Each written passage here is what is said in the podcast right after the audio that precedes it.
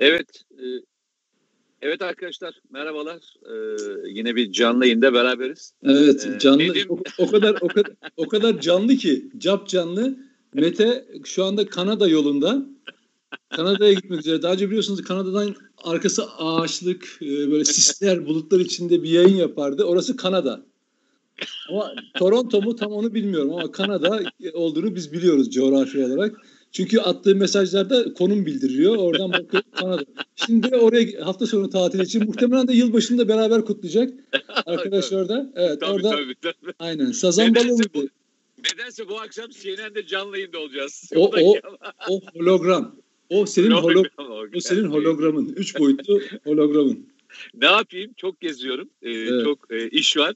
E, bugün de e, maalesef şeyde yakalandım. Arabayı kenara çekip şu anda oradan bağlanıyorum. İşimi bitirdim. Evet. Yetişemedim ikinci yere geçmeye. Evet. E, böyle yapalım dedik. E, çok zaten YouTube'un en güzel tarafı bu değil mi? En doğal halinle, en e, güzel halinle şey çıkıyor. Mete, senin en güzel halin her şey bir bahane uydurmanda abi. vay, vay vay. Gez, gez, gez, dolaş. O arabada yes. kim bilir nereye gidiyorsun? Boğaz'a mı gezmeye gidiyorsun? Ne yapıyorsun? Tabii tabii. Efendim Allah sabah gittim bir işim vardı. Efendim ikincisine de tam giderken yani zaten YouTube'un güzelliği bu değil mi? Hayır abi o senin güzelliğin. Her şeye bahane uydurma güzelliğin. Peki tamam. Peki, İşin öyle şakası bir yana. Eyvallah tamam. Evet. Şimdi bugün arkadaşlar geçen gün de e, aslında Nedim'le beraber e, televizyonda girmeye çalıştığımız bir konuyu anlatacağız. Yani e, Türkiye'de 3 maymunu oynayan e, bir grup var. Ee, ama aslında rakamlar öyle Mete, söylemiyor. Üç maymun oynayan grup yok. Üç maymun var aslında. Peki. Yok hadi biz yine öyle şeyler söylemeyelim. yok maymun böyle var. bir konuda böyle kızmıştım çünkü bu konuda e, hayvanca şeyler yapmayalım hayvanlara diye. Evet. E, o yüzden benim hani söyleyeceğim tek şey şu. E, bu konu gerçekten öyle mi? Onların anlattığı gibi mi? E, yoksa e, bir grup insan e, o dönemleri yaşamadı mı? Yani çünkü öyle bir noktaya geliyor ki anlatılanlara geldiğinde e, Nedim'le ben hamaset yapan insanlar pozisyonu düşünüyoruz.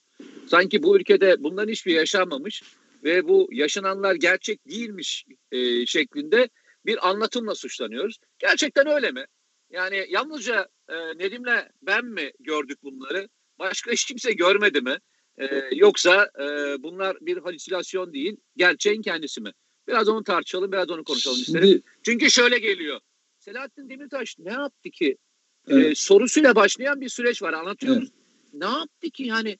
Ne yapmış evet. olabilir ki böyle bir safiyane e, uzayda hani yani dünyada yaşasa farkında olurdu muhtemelen çünkü bu evet. kadar büyük olayların e, dünyada gündemde olduğu, trend topik olduğu başka bir konu yoktu. Evet. E, muhtemelen uzaydaydı diyorum. Mars'taydı bu arkadaşlar. Evet. E, istersen buradan başlayalım. Buyur. Şimdi e, mesele bizim sorunlarımızı gerçekçi ama olgusal olarak e, tanımlamamış olmamızdan kaynaklanıyor. Aslında eğer sorunumuzu biz en baştan en baştan doğru tanımlarsak çözümü de hemen halledebiliyorsun. Mesela şimdi bir, bir bedende rahatsızlık olduğunu düşünelim. Tıbbi bir rahatsızlığın var. Sen diyorsun ki ya başımın ağrısı herhalde diyorsun üşüttüm falan filan diyorsun. Aspirin alıyorsun. Olmuyor bir antibiyotik alıyorsun. Geçmiyor. E bir bakıyorsun bir daha sonra gerçekçi bir tahlil yaptırıyorsun. Yani tomografi yaptırıyorsun. Ultrason yaptırıyorsun. Aa çok daha ciddiymiş. Meğer o beyne sıçramış çok daha ağır bir hastalıkmış. Hemen müdahale kurt hastalık, hastalıktan kurtulabiliyorsun veya çok geç kaldıysan e, kaçınılmaz sona gidiyorsun. Yani bu toplumsal olaylarda da böyle. Şimdi biz 40 yıldan beri bir büyük sorunu özür dilerim sorunu çözememişsek gerçekçi tahlil yapamamış olmamızdan kaynaklanıyor. Şimdi ne bunu özellikle e, Kürt sorunu diyen ama esasında terör örgütü PKK sorunu olarak adlandırdığımız mesele için de konuşabiliriz. FETÖ için de konuşabiliriz, yaşadığımız başka sorunlar için de. Eğer siz sorununuzu gerçekçi tahlil etmezseniz o sorun sürekli devam ediyor. Kronik hale geliyor tamam mı? Şimdi e, PKK'nın 1970'li yıllarda kurulmasıyla ve 1984'te ilk e, devlet görevlilerine saldırması ve da, daha öncesinde tabii köyleri yakıp yıkması ortaya evet yaşanan bazı sorunlar, bazı redler vardı ama bu terör için gerekçe değildi. Fakat APO'cular o zaman ilk yaptıkları şey 1970'li yıllar 80'li yılların başında ilk yaptıkları şey silahsız Kürt siyasetçi, sivil toplum örgütü, dernek yöneticilerini infaz etmekti. 250'ye yakın insanı öldürdüler. Önce kendi terör faaliyeti yapacakları o sosyolojik alan üzerindeki temizliği yaptılar. Bunu tıpkı Suriye bölgesinde diğer Kürt unsurları yok edip PYD, PKK olarak e, yapılanmasını ile eşleştirebilirsiniz. Yani APO'nun böyle bir yöntemi var. Önce önce Kürtleri öldürerek başlıyor işe. Önce Kürtleri katlediyor. Yani bu siyasetçi olursa infaz ettiriyor, linç ettiriyor, onu insan içine ve köyleri, kentleri, şey, e, evleri yakarak hamile kadınları, e, e, bebekleri, çocukları öldürerek ne kadar vahşileşebileceğini bölge insanına gösteriyor. Ve o korku hiç PKK'nın uğramadığı köylerde bile yer buluyor ve herkes korkudan hareket etmeye başlıyor. Ee, seçim süreçlerinde bile onları yönlendirirken oy hesapları yapıyorlar. Adam şundan emin değil. Acaba sandık başındaki adamlar veya çevredeki adamlar PKK'lı mı değil mi? Ya da onlara yardım ediyorlar mı? Benim hakkında bilgi veriyorlar mı? Ondan emin değil. Kimin PKK'nın ajan olup olmadığından emin değil. O yüzden korkuyor. Devletin ulaşıp ulaşamadığı yerler var. İki, devlet dediğin yapının içinde onlara çalışanlar var. Devlet dediğin yapının içinde ayrı bir Fethullahçı terör örgütü gibi yapılar var. Bunlara göz yuman, bu olayları tahrik eden ajanlaşmış yapılar var. Şimdi bizim sorunumuz çok çok böyle katmanlı. Bunun üzerine elbette ki e, bir zamanlar e, red e, e, edilen kültürel şeyleri, dil veya etnik kimlikleri üzerine eklenince bir doğrunun yanına dokuz tane yalanı da koyarak kocaman bir sorun haline, yuma haline geliyor. İşte bugün yaşadığımız mesele bu. Şimdi geldik 2013 yılına kadar, AKP'nin çözüm sürecine kadar habur rezaletleri falan birbirine kattık. Sonunda açılım diye bir süreç getirdi. Bak sorunu yine yanlış tahlil etmişlerdi o tarihte. Çünkü bak senin meslektaşların, komutanlar, orgeneraller, genelkurmay başkanları arkadaş yıllarca yetersiz PKK ile mücadele yaptıkları için kendi yetersizliklerini örtmek için hep şunu yaptılar. Bu, bu sorun ekonomik sorundu. Bu sorun siyasi olarak halledilmeliydi. Lan bir baktık genelkurmay başkanları, ordu komutanları, kuvvet şey e, en üst yetkililer kitaplar yazıyorlar. Hepsi Kürt sorunu çözümcüsü olmuşlar. Alayı e, siyasi çözüm falan noktasına geldiler. O dönemin kitaplarını hatırlarsın. Kardeşim sen asker olarak görevini yaptın mı? Yani güvenliği tam sağlayabildin mi? Hayır. Oturduğun yerden Mete'yi sal, Irak'a gitsin. Abdullah Arısar orada savaşsın. Orada bilmem ne yapsın. Anladın mı? Böyle bildiğimiz isimlerden bahsediyoruz. Ahmet'i, Mehmet'i Anadolu'nun çocuğunu gönder. Şehit olsun. Bir de üstteki oradaki üst komutanını suçla. Ya bu kadar şehit olur mu bilmem ne. Onu bir tenzil rütbe yap, bir şey yap falan. Sen ha, hepsi demokrat. Ellerini yıkamışlar. O zamanın komutanları ellerini yıkamışlar. Kitaplar yazıyorlar. Bu iş efendim ekonomik ve siyasi olarak işte askeri tedbirler bilmem neydi. Öyle miydi? Peki sen etkili bir şey e, e, kontrol sağlayabildin mi? Ben ona emin değilim. Nitekim e, açılım sürecinde artık böyle hani Abdullah Öcalan'a terörist denmenin yasaklandığı, efendim PKK ile terörist kelimesinin yan yana getirilemediği, yerlere göklere konmadığı tarih 2013-2015 arası Türkiye'nin tam bir bölünme sürecine yani siyasi olarak terörle e, müzakereye başladığın an artık bölünmenin işaretini veriyorsun. Ve gerçekten oraya gidiyor. Nihayet 2016 15 Temmuz e, daha doğrusu e, PKK kendi taleplerinin kabul edilmeyeceğini çünkü çok ileride. Yani diyor ki öz savunma birlikleri diyor. PKK'lıları içeride özel ilan edecekler. Bir özellik ilan edecekler. Oraya da onları öz savunma birliği yani güvenlik gücü olarak kullanılmasını istiyorlar. Abdullah Öcalan'a özgürlük istiyorlar. Özellik istiyorlar. Ana dilde eğitim istiyorlar. İşte sana PKK'nın ve HDP'nin önünüze koyduğu çözüm. Buraya kadar geldi. Ondan sonra anayasa hazırlıkları falan. Onlar orada kesildi. Çünkü PKK bunun yapılmayacağını gördü. Ayrıca inisiyatifin HDP'ye kaymasına rahatsız oldu. Kaldı ki o çözüm sürecinin arkasında olan Amerika Birleşik Devletleri falan artık PKK'yı başka türlü kullanacağı için de e, geldiler. Urfa'da iki tane polisi şehit ederek çözüm sürecini e, bir, bir anlamda e, noktalayan miladı e, işaret ettiler. Ve ondan sonra mücadele başladı. Aa, bir bakıldı ki meğer o tarihte sizin açılım süreci dediğiniz dönemlerde adamlar neredeyse illeri ilçeleri birbirine bağlayan tüneller yapmışlar. Evleri geçtim yani. Depolar yapmışlar. Yeraltı. Sen çok çok çok iyi biliyorsun. Ondan sonra a eleman sayısı o günlere kadar yani biz hep şöyle söylerdik. Ya PKK'nın ne kadar var, varlığı işte 5 bin, 6 bin, 10 bin diyene kadar çıktık. Sadece 2015 yılında yani o 2014 yılında o 5500 tane e, bölgeden PKK'ya katılım olmuş. Bak 5558 hocam ya. Yani bitirmiş, bitmiş yani. O gün o ülke aslında bu ülke çünkü sorunu gerçekçi tahlil etmemişsin ve sorunu daha da büyütmüşsün. Yani adamın başı ağrıyordu ya o ilaçlarla meğer sen verdiğin ilaçlarla hastalığı daha da tetiklemişsin. Organlarının bütününü sarmış artık hasta ölmek üzere. Allah'tan bu millet 15 Temmuz'da da olduğu gibi, Kurtuluş Savaşı'nda da olduğu gibi bu milletin çocukları o hendekleri, çukurları PKK'lara mezar etti de o açılım süreci öyle oldu ama maalesef şehitlerimiz oldu. Bedeli çok acı oldu. Şimdi daha sonra ben devam edeceğim. Özür dilerim seni Peki. kestim. Yok estağfurullah yok kesecek bir şey yok. Ben bütünlüğünü bozmamak için e, bıraktım. Şimdi şöyle söyleyeyim Nedim. E, ben de 1984'te silahlı kuvvetlerine katıldım. E, işte ilk eylemin olduğu tarihte 1984 kabul edersen 2004'e kadar 20 sene fiili olarak ben de bu işte mücadele eden grupların içindeydim. Yani birimlerin içindeydim. Türk Silahlı Kuvvetleri'nin farklı birimlerinin içindeydim.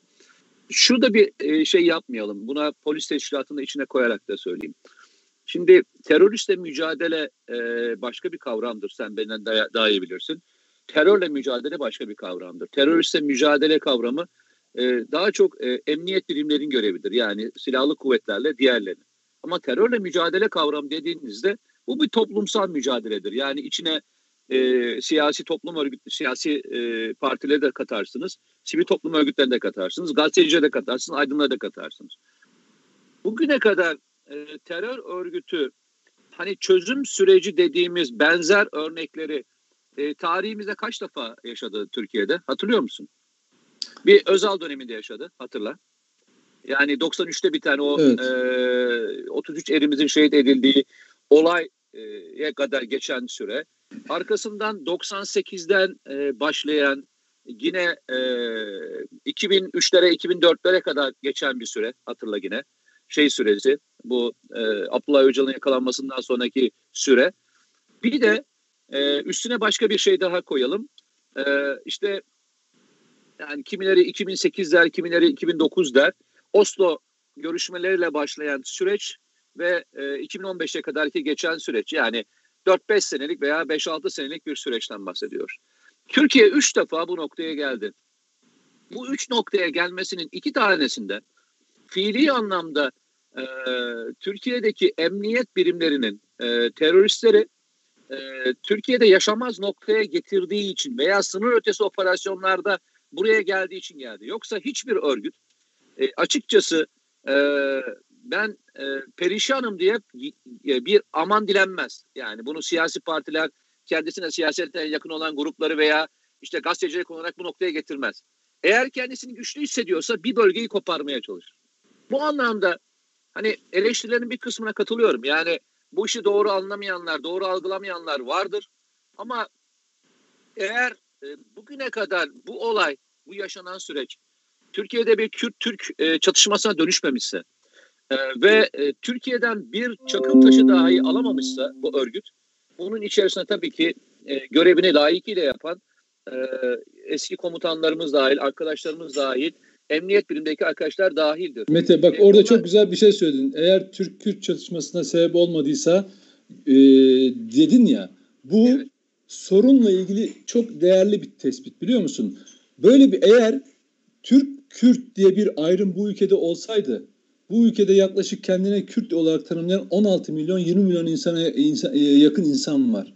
Bunlar o ayrılığı kendinden ister. Eğer bu kadar büyük bir grup ayrılık derdinde olsaydı bunu hiçbir güç engelleyemezdi. Güvenlik de engelleyemez. Bu niye biliyor musun? İşte böyle bir ayrımın asla ve asla beyinlerde, sosyolojide olmadığı için biz ya hani şu basit bir cümle var ya akraba olmuşuz. Artık biz ayrılamayacak bir hale gelmişiz. Yani bir bedende bütün olmuşuz aslında. Yani bir iki tane insanın kardeşinden bahsetmiyorum. Aynı bedende yani Türk evlenmiş onların çocuğu olmuş bir bedende buluşmuşlar. Artık o, bu, bu Anadolu'nun çocuğu bunlar hepsi. Şimdi bunu çok küçümseyen insanlar vardır.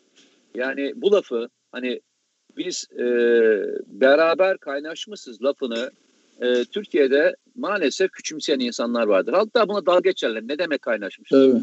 Arkadaşlar eğer kaynaşmanın ne olduğunu öğrenmek istiyorsanız kaynaşmamanın ne olduğunu öğrenmeniz lazım. Mesela İran'a gidin. İran'da e, çoğunda Kürtlerin yaşadığı bölgelere bakın. Ve oradaki e, insanların karışımına bakın. Veya Irak'a gidin. Irak'taki e, Kürt bölgesel yönetiminin bulunduğu bölgeyle aşağı doğru gidilen yerdeki kaynaşmaya bakın. İnsanların birbiriyle kız alıp verme oranına bakın. Yani bir Kürt'ün bir Arap'la bir Arap'ın Kürt'le e, işte Türkmen'in Kürt'le Kürt'ün Türkmen'le evlenme oranlarına bakın. Bunu aynı şekilde Suriye'ye geçirin. Suriye'de hatta nüfus cüzdanı bile verilmeyen e, işte belli bölgelerin dışına çıkmasına asla müsaade edilmeyen e, arazi ve ev almasına asla müsaade edilmeyen bir grup olarak düşünün. Bir de Türkiye'yi düşünün. İşte bazen Türkiye'de hep beraber nasıl e, birbirimizden farklı olmadığımızı ifade ettiğimiz cümleler başkalarının aşağılamasına tabi oluyor ama arkadaşlar o aşağılamayı başka ülkeler yapıyorlar. Biz e, kendi coğrafyamızın içerisinde bir ulus devlet olmanın en büyük avantajıyla e, vatandaşlıkla biz kaynaşmışız. Tabii. Ne bir etnik ne de mezhepsel bir üstünlük yok bizim ülkemizde. Evet, bizim evet. ülkemizin en büyük şeyi Türkiye Cumhuriyeti vatandaşlı olan herkes evet. bizde eşittir. Tabii. Hiç kimse kimse için farklı bir şey olamaz. Ben size küçük örnekler vereyim. Örnek vereyim. Yani bunları niye anlatıyorum biliyor musun? Şimdi zaman zaman tek coğrafya üzerinden sorunu okunmaya çalıştığında anlayamazsın. E, e, sen dedin ya 15-16 milyon insan. E, Türkiye'de bir sürü bununla ilgili e, toplantılar yapılıyor. Bununla ilgili görüşmeler var ve başka türlü şeyler var. Türk, Türk insanının sağduyusu, ben Türkiye Cumhuriyeti vatandaşlarının her birinin sağduyusuna o kadar çok inanıyorum ki biz eğer çözüm süreci denen sürecin içerisinde o barikatlar döneminde halkının desteğini almamış olsaydık çok zorlanırdık. Tabii. O evlerini terk etmek zorunda kalan insanların devletin yanında nasıl var olduklarını farkında mısın? Tabii. Yani evleri Tabii. yıkılmış, e, neredeyse e, aylarca başka yerlerde e, kalmışlar. E, bütün evlerdeki bütün malzemeyi bırakmışlar, döndüklerinde bulamadılar. Ve devlet onlara döndüğünde tekrar baştan bir yaşayacakları bir alan tahsis etti. Ya Mete, Sur'u düşünün, Sur'u düşünün. Sur'u düşünün yani Sur ilçesi neredeyse e, o tarihi e, camileri dahil olmak üzere yıkıldı. Tekrar onu kurdu. Ve insanlar şunu söyledi. Biz PKK'nın gerçek yüzünü hani bize anlatılan efsane gibi anlatılan dağdaki PKK'nın şehre indiğindeki gerçek yüzünü gördü. Bak çözüm sürecinin en büyük faydası nedir biliyor musun? Bölge halkına gittiğinde şunu söyle. Bugüne kadar bize anlattıklarının ne kadar yalan olduğunu ve Tabii. nasıl bizi paramparça etmek için uğraşan bir örgüt olduğunu anladık derler. Çözüm sürecinin kötü tarafı, bir sürü kötü tarafı var. Ama en iyi taraflardan bir tanesini biliyor musun? Devletin sıcak elini ve o PKK'nın gerçek yüzünü bütün Doğu ve Güneydoğu Anadolu bölgesindeki tabii. insanlara gösterdiği için. Tabii, tabii. Başka bir şey daha söyleyeyim sana. O dönemde gittiğim ve gezdiğim için söyleyeyim. O 5500 tane katılımın e, nereden olduğunu söyleyeyim mi sana? İlginç bir şekilde. Rakamları incelerseniz o zaman bulursunuz. Onların tamamına yakını büyük bir çoğunluğu üniversitelerden biliyor musun? Hı. Çünkü o dönemde çözüm süreci sürecinde PKK'nın e, şehir yapılanmalarının yalnızca Doğu ve Güneydoğu bölgesinde olduğunu düşünmeyin. PKK'nın en büyük yapılanmaların olduğu yer üniversitelerdi. Ve üniversitelerin içerisinde neredeyse hatırla e, militan devşirme noktaları, asker alma şubeleri gibi çalıştığını biz hepimiz takip ettik. O 5500 tane katılımın olduğu, belki birçoğunun dönemediği e, kişilerin çoğunluğu üniversite öğrencileriydi. Yazık olan şey bu işte. Tabii. O e, yani kendi çocuklarını, kendi çocuklarını Avrupa'da Avrupa'dan geri getirmezken bu ülkenin pırıl pırıl gençlerini kandırarak o barikatlarını oraya soktular. İnsanın vicdanı gerçekten hani evet. E, biz mücadelemizi anlatmaktan yorulmadık. Bu insanlar yalan söylemekten yorul, yorulmadılar. Evet. Ben bir şey söyleyeyim. Biz yorulduk onlar yorulmadılar. Öyle söyleyeyim. Yok yok yani şöyle onlar yalan söyledikçe biz onun karşı şeyini e, sadece olguları anlatarak e, cevaplamış oluyoruz. Dolayısıyla ben o konuda hakikaten şey değilim ama e, sadece yalan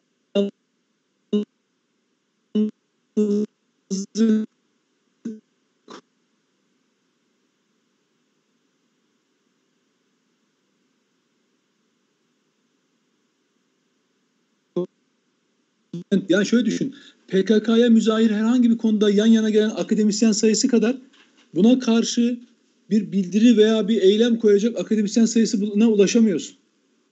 Gazeteciler benim gerçekten sadece dertlerinin gerçek demokrasi, hukuk, insan hakları olduğunu zannettiğim gazetecilerin adamların ağzına PKK'ya terör örgütü diyemediklerini görüyorum. Yani ve ben bunları şok oldum. Gerçekten şok oldum.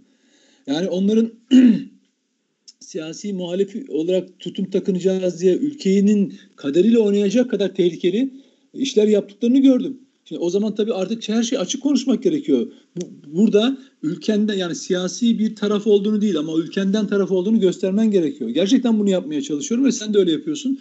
Ama hani bir yalnızlık orada çekebiliriz ama hiç fark etmiyor.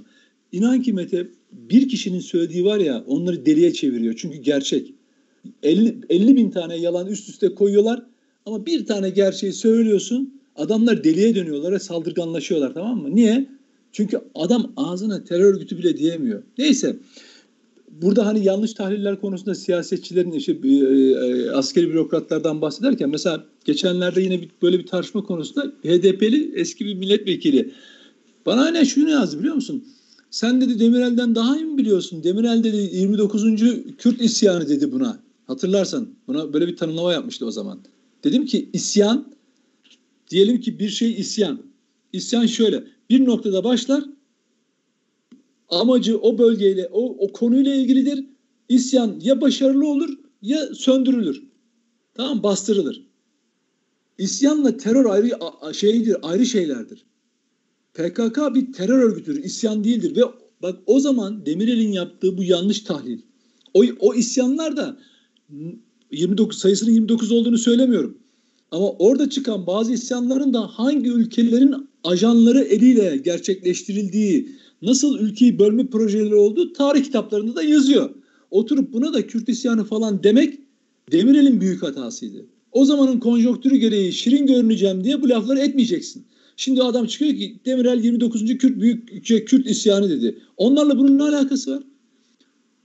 Ancak olsa olsa emperyalistlerin uşaklığı itibariyle alakası olabilir. Yani PKK'nın diğer isyan e, edenlerle. Onlar da nasıl bir akıbet yaşadıysa bugün PKK açısından da aynı akıbete en azından Türkiye'de yaşıyoruz. Ama şunu şey yapıyorum. Şimdi rakamlardan bahsedersek bu Türkiye'deki e, katılım dedik ya 5500 açılım sürecinde bu rakamın 2020 itibariyle bugün itibariyle sayı 52'ye kadar inmiş durumda. Bunun da 3 tanesi yurt dışında. Bak terörle mücadele ettiğin zaman aldığın sonuç bu oluyor. Teslim olanların sayısı hızla arttı. İkna yoluyla gelenlerin sayısı 320'yi geçti. Dolayısıyla bugün e, hala bir takım siyasetçiler CHP, İyi Parti'nin başında olduğu Millet İttifakı ve onun yandaşları bir Kürt sorunu diye tutturdular. Benim, benim asıl uğraşmamız gereken meselelerden birisinin bu olduğunu ve gelecekte de olduğunu hep konuşuyoruz ve söylüyoruz. Şimdi bunlar esasında tırnak içinde kendilerinin ifade ettiği Kürt sorunu diye bir soruna inanıyorlar mı? Hayır. Asla inanmıyorlar. Peki ne yapıyorlar? HDP yönetiminin kontrol ettiği oylar var ya, o oyları almak için, kendi ittifaklarına onu çekebilmek için onlara göz kırpıyorlar onlarla ilgileniyormuş gibi yapıyorlar. Onların sadece adına Kürt sorunu diyerek onları yanlarında tutmaya çalışıyorlar. Onlar da biliyorlar şunu aynen bu kelimeyi söylüyor. CHP Parti yine bizi aldatacak mı? Bak. Çünkü daha önce biliyorsun açılım süreci AKP ile e, görüşmeler sırasında işte AKP bizi aldattı falan filan. Bak şimdi getirdiler kendini CHP ile şey yerel seçimlerde de bir sonuç aldılar ya beraber işbirliği yaparak. Bunun sonucunda bazı beklentileri vardı. Kimi oldu, kimi olmadı ama büyük ihtimal büyük çoğunluğu olmadı ve e, işte teşekkür dahi etmediler HDP'lere. Onlar da ittifakı bundan sonra açık yapın falan filan dediler. Ve kendi içlerindeki televizyon yayınlarında sosyal medyada takip ettiğiniz zaman adamların kullandığı ifade şu. CHP yine bizi aldatacak mı? Bak nasıl bir işbirliği var, nasıl bir iş, tutum almışlarsa beraber adamlar onun hesabını sormaya kalkabilirler. Ya işin, bir şey söyleyeyim mi? Sen sana da, da not olarak söyleyeyim. Hatırlıyor musun? Ee, çözüm süreci denen süreç içerisinde HDP ile e, AK Parti'nin ittifakına yani bu süreci götürmekle ilgili ittifaka en sert direnişi gösteren e, parti hangisiydi hatırlıyor musun? CHP'ydi tabii. CHP'ydi. HDP'ye söylemedikleri laf bırakmıyorlardı. Evet. Bu işin ne kadar yanlış bir şey olduğunu e, anlata anlata bitiremiyorlardı değil mi? Evet. Ne oldu hatta, ya? Şöyle hatta onlar şöyle söylüyorlardı. Onu da tam sö- söylerim de yerini bulsun. Senin benim kadar sert tavır almadılar. Orada şöyle dediler. Bu böyle çözülmez. Nasıl çözülür? Meclis çatısı altında çözülür. Yani olmayacak bir şeyi teklif ederek çözümden yanaymış gibi gösteriyor. Zaten daha sonraki Hendek Çukur olayları sırasında Kılıçdaroğlu'nun ne söylediğini hatırlıyorsun. Hendek Çukur açan arkadaşlar bilmem ne falan filan. E, PKK, YPG için, e, PYD için de söylediğini biliyoruz. Ya onlar kendi ulusunu kurtarmaya çalışan silahlı güçler falan filan diye. Yani o yüzden o, o döneme ilişkin onlar da öyle çok ben benim benim gözümde masum. Yok ben ben e, ben siyasetçilerden bahsetmiyorum. CHP gönül vermiş insanlardan bahsediyorum. Yani. Ha. Ha, evet onlara çok eleştirdiler evet. Ben onu söylüyorum. E, devamlı çünkü bu mevzu açıldığında Megri Megri e, evet. e, Megri Megri konuşması geçiyor çünkü. Evet, evet. Ne oldu arkadaş? Megri Megri diye kızdığınız e, yerin e, farklılığı ne oldu? Yani HDP PKK ile arasına mesafe mi koydu? PKK terör örgütü mü dedi? Ne oldu da o zaman Megri evet. Megri diye kızdığınız AK Parti'ye bugün e, aynısını e, siz yaptı, yapıyorsunuz. Tabii. Ben bunu anlamakta zorlanıyorum. Bakın Tabii. benim anlamakta çöz, çözemediğim şey ne biliyor musun e, Nedim? Herkesin bir siyasi görüşü vardır ama siyasi görüş, görüş içerisinde partiye oy vermek başka bir şeydir. E, inançlar, bu vatan sevgisi ve diğer konular başka bir şeydir. Yani o gün kızılan konularda bugün nasıl esnediğimizi hepimizin ben de öğrenmek istiyorum. Yani belki biz yanlış görüyoruz ya. Ha, biz belki bilmiyoruz gerçekten. Hani geçen e, televizyon programında söyledi ya arkadaş. E, çok e, duygusal ve şey konuşuyormuşuz. Neydi? E, subjektif. Evet, subjektif. Yani belki biz gerçekten subjektif ve e, duygusalız. E, ne diyeyim bile bir şey diyemedim. Yani belki e, e, vatandaşlarımız ölmemiştir barikatlar yaşanmamıştır. Biz görmemişizdir. Evet. Bir halüsinasyon yaşıyoruzdur. Bize de anlatırlar. Biz de hep beraber evet. görürüz yani. Evet. Şimdi e, güncel güncel konuya doğru taşırsak olayı Şimdi bu partilerin e, Millet Millet İttifakı, CHP, İyi Parti ve onun yandaşları işte Babacan'ı, Davutoğlu'su falan filan Saadet Partisi'nde koy yan, yan yana. Bunlar bir Kürt, Kürt sorunu falan retoriği üzerinden sadece HDP'lileri kafalamak için bak açıkça söylüyorum sadece HDP'lileri kafalamaya çalışıyorlar. Sadece. Onlar da aldatıldıklarını biliyorlar. Eğer öyle olmasaydı Mete, İbrahim Kaboğlu başkanlığındaki CHP'nin, İyi Parti'nin, HDP'nin, Saadet Partisi'nin bir araya gelip ortaya koyduğu anayasa ilkeleri dedikleri metne sahip çıkarlardı. Ama sahip çıkamıyorlar. Açık açık söyleyemiyorlar. Etrafından dolanarak yapıldığını ima ediyorlar ama o olmadığını falan anayasa taslağı olmadığını söyleyerek o metni başkalaştırmaya, başka türlü bir algı yaratmaya çalışıyorlar. Hadi cesaretiniz varsa, hadi HDP'lilerle işbirliği yapacaksanız 50 artı 1'e gideceksiniz. O, o taslağı şey yapın, savunun, gündeme getirin. Neydi o taslak? Çift dilli eğitim, Atatürk ilkelerinin, Atatürk adının anayasadan çıkartılması, özellik. Hadi cesaretiniz varsa HDP'le işbirliği yapıyorsunuz ya getirin bakalım. Hadi getirebiliyor musunuz? Adını bile anamazsınız. Bak o dört parti CHP, İyi Parti, Saadet Partisi, Gelecekti, şeydi anayasa konuşacaklar. Hadi getirin bakalım. HDP'ler size hangi şartla destekleyecekler? Bununla destekleyecekler. Yoksa desteklemeyecekler. O yüzden buradaki e, şeyleri, tutumları HDP'lileri tam kafalamak üzerine. Ha Demirtaş'a da işte bu bağlamda sahip çıkıyorlar. Yoksa hiçbirisinin Demirtaş hayranı olduğunu falan zannetmiyorum. Diyorlar ya ya bu işte Demirtaş'ın suçu ne? Arkadaş o gün de hani yayında söyledik ya e, Demirtaş'ın suçu ne diyenlere şunu 53 kişinin öldürül PKK'lılar tarafından öldürülmesine yol açmak. Anlaşıldı mı? Demirtaş'ın suçu Kobani e, PKK'nın çağrısıyla, Öcalan'ın çağrısıyla sokaklara çıkan e, teröristlerin 53 kişiyi parçalayarak, yakarak öldürmesidir kardeşim. Demirtaş'ın suçu mu ne? Demirtaş'ın suçu PKK'nın yardakçılığını yapmak. O bölge insanını dağa çıkmaya sevk etmek, teşvik etmek. Kendisi lüks içinde yaşarken ailesiyle el alemin çocuğu üzerinden siyaset yapmak, kitap yazmak. Demirtaş'ın suçu bu. Demirtaş'ın Demirtaş'ın suçu gerçekten teröristlerle işbirliği yapmaktır. Oturup da ya ben, ben sana, işte bak, bak, bak bunu da bunu, küçük- bunu niye yapıyorlar? Bunu HDP kitlesinde sempatisi olduğu için işte aynı yardakçılığı yapıyorlar. Bunu kim yapıyor? Atatürk'ün kurduğu söylenen değil mi? CHP yapıyor. Milliyetçi olduğunu söyleyen İyi Parti yapıyor. ben kendi şey içinden mi? kendi içinden Ben- Atatürkçüleri ve milliyetçileri operasyonlarla temizleyen bu iki parti Demirtaş'ı ağzından düşürmüyor. Ee, bir sabah kahvaltıya gelirse buyur ederim diyebiliyor. Ama kendi içinden milliyetçi olanları tasfiye ediyor. Böyle Bak ben- böyle oynanıyor. Bak, Bak, bak, Allah'a şey şükür. Allah'a şükür yaşıyoruz, şahitlik yapıyoruz ve anlatıyoruz. Nedim, e, sana küçük bir şey ekleyeceğim, devam et istiyorsan. Hatırlarsan 15 Temmuz günü e, darbe yapmaya çalışan, bu ülkeyi işgal etmeye çalışan bir grup teröristi engellemek için sokağa davet ettiğinde Sayın Cumhurbaşkanı ve e, işte o zamanki hükümet yetkilileri e, bu arkadaşlar ne diyorlardı e, bu sokağa davetle ilgili ne itirazları vardı hatırlıyor musun? Evet. Ne diyorlardı? Kılıçdaroğlu. Kılıçdaroğlu şey diyordu. e, Binali Yıldırım işte biz e, halkı sokağa çağıracağız. Siz de taraftarlarınızı e, darbecilere direnmek üzere davet edin sokağa dediğinde e, halkın güvenliğini kim sağlayacak diye. Yani Hayır. E, güvenlik güçleriyle güvenlik güçleriyle halkı karşı karşıya e, neden getiriyorsunuz? evet, E, böyle bir üzücü olay. Ya arkadaş evet, bunun tam tersini birisi devleti korumak için çağırıyor. tabii. Buna buna kızıyorsunuz. Bir yeri de devlete isyan etmek için sokağa çağırıyor. İnsan ölüyor ve yani ya, ya arkadaş ben bazen diyorum ya akıl tutulması denen şey herhalde Hayır. böyle bir şey Mete diyor. bak Mete Yani- şöyle, şöyle Yakılan okul sayısını biliyorlar mı? Tabii tabii. Bak okul sayısı. Biliyorsun PKK'lılar e, bu olaylar sırasında hep okulları yaktılar. Evet. Bölgede ne kadar okul varsa yakıldı. Biliyorlar mı? bunu? Evet. Tabii.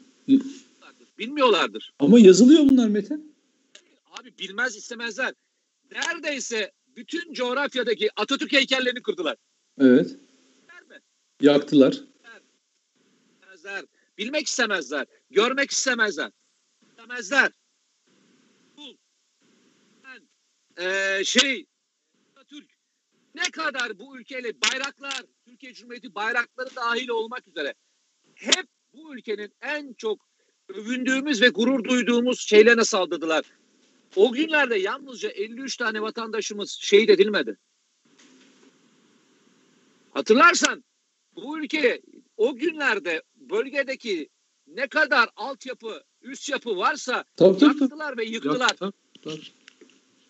Mesela olmadı ki yani böyle bir şey hiç yaşanmadı ki adam ne yapmış olabilir ki? Tabii. Yani e, ne olabilir ki yani?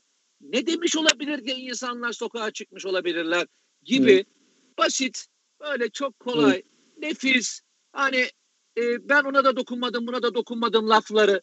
E, Tabii. arkadaşlar bu olaylar yaşadığı yaşandığı dönemde e, Sayın Davutoğlu başbakan değil miydi ya? Ali Babacan başbakan yardımcısı değil miydi ya? Ben mi yanlış hatırlıyorum ya? Tabii, tabii. Yanlış mı biliyorum ben? Yani e, polislere ve diğerlerine bununla ilgili müdahale etmekle ilgili kararlılık gösterin diyen e, bu bu dönemdeki iki insan değil miydi? Yani benden daha fazla bilgiye sahip insanlar ya. Ben bölgeyi gezerek öğrendim. O bütün coğrafyanın istihbaratı onlara gelmedi mi ya? Hadi onlar anlamadı. Başbakan yardımcısı değil miydi? Sayın Davutoğlu baş- başbakan değil miydi? Yani ben gerçekten söylüyorum aklım, fikrim hiçbir şeyle el vermiyor. Yok, yok. Bu şekilde olduğu beni anlamıyorum Yok yani. ben, ben, ben şöyle yok. Ee, dedim ya biz- bize yani sen ben böyle bir gerçeği söylediğim zaman gösterilen tepkinin büyüklüğü neden? Yani bir kişi söylüyor. Şimdi Mesela ben desem ki şu partide uzaylı var. Mesela X partide herhangi bir partide A, B, C falan. O partinin yetkilisi bunu ciddiye alıp veya o, onun yandaşı sana tepki verir mi? Ya ne saçma oluyor bu iyice şey e, saçma sapan bir laf bu falan der değil mi? Ya gerçek olmayan bir şey söylediğinde tepki gösterir mi? Tepkinin büyüklüğü söylediğimiz sözün hakikatinden kaynaklanıyor, gücünden kaynaklanıyor. Kendi gücümüzden değil, onun gerçek olmasından kaynaklanıyor. Yani aynı adam başka bir konuda gerçek dışı bir şey söylese tepki gösterirler mi? Hayır. Dolayısıyla onlar felç olacaklar. Bu kadar açık, bu kadar net. Bak geçen akşam programa katıldığımızdan beri gerçekten o kadar çok telefon, mesaj, o kadar şey aldım ki. Ya insanların bunu duymaya ya diyor ki adam televizyon karşısında ağladım diyor ya. Ağladım sen konuşurken diyor ağladım diyor hocam. Yani niye? İçinden geçeni söyleyen bir iki adam var ya. Oturup da Amerikalılara güzel görüneceğim. PKK'lılara güzel görüneceğim. HDP'lere güzel görüneceğim. Ay muhalifim diyenlere güzel görüneceğim diye hesabında güden değil. Sadece bu ülke için. Açılım sürecinde AKP'yi eleştiren ama bugün yapılan da göz önüne koyan ve olacak tehlikeyi de işaret eden birileri var. Hiçbir var mı beklentimiz? Vekillik mi istiyoruz? Siyaset mi istiyoruz? Para mı istiyoruz? Oy mu istiyoruz? Hiçbir şey istemiyoruz arkadaş. Sadece hakikat yerini bulsun istiyoruz.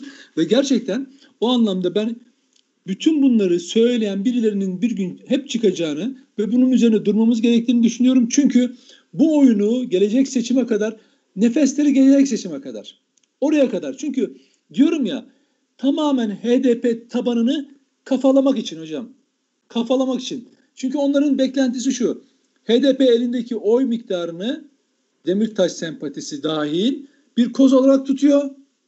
Bunlar da 50 artı 1'e gitmenin tek yolunun bu olduğunu düşünüyor. Dolayısıyla Kürt sorunu, Mürt sorunu falan filan deriz. Onları bir güzel şey yaparız. Cesaretin varsa bak Millet İttifakı ve onun yandaşları e, Babacan'ı da Davutoğlu'sa falan cesaretin varsa lafı falan çevirmeye gerek yok. Bak İbrahim Kaboğlu gün aylardan beri bir taslak yapmış hem de dört partinin iştirakiyle 2018 seçimleri öncesinde. Kimse de yalanlayamıyor. Kendisi de kenara çekilmiş olan biteni seyrediyor. Hayır ben böyle bir şey yapmadım. Asla böyle bir toplantı olmadı da demiyor. Açıkça bunu yerinde duruyor o metin. Çıkın onu savunun kardeşim. Hadi gücünüz yetiyorsa HDP sizden sanki çok daha azını mı isteyecek? Ha bak onu da söyleyeyim. Bu HDP yönetimi var ya onlar da tabanını aldatıyor. Onlar da aynen onlara yani e, nasıl HDP yönetimini onlar aldatıyorsa HDP yönetimi de tabanını aldatıyor. Hep o şeylerle işte Öcalan'a özgürlük, işte özellik falan bir Avrupa yerli şartı, Demirtaş, Memirtaş falan onları oyalıyor. Niye? Herkes yerinden memnun. Meclisteki muhalefet yerlerinden o kadar memnunlar ki HDP'liler akla hayale gelmeyecek para, parayla oynuyorlar. Devletin verdiği parayla oynuyorlar hocam.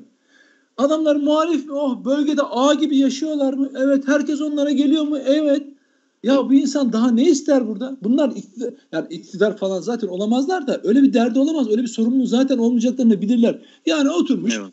gayet konforlu bir alanda milletin kendi seçmen kitlesinin arkasında ha işte onların bu şey oyunu, bu bu refah oyunu, bu tiyatrosu ülkenin güvenliğini tehlikeye atmasına bu millet izin vermez, vermeyecek. Eyvallah. Hiç kimse Eyvallah. lafı uzatmasın. Oturup ya e, e, elindekini açık açık söylesin. Kılıçdaroğlu, Akşener dahil. Kardeşim HDP ile işbirliği falan filan yapmıyoruz. Ya da yapacağız şöyle açıkça Mertçe söyleyin. Ya da o anayasa tasarını savunun. Ama oturup da ortalığı bulandırmayın artık. Yani Kürt sorunu falan değil. Sorunun adı Amerika'nın uşağı olan PKK terör örgütü sorunudur. Ve o da topraklarımız içinde son derece minimal hale getirilmiştir.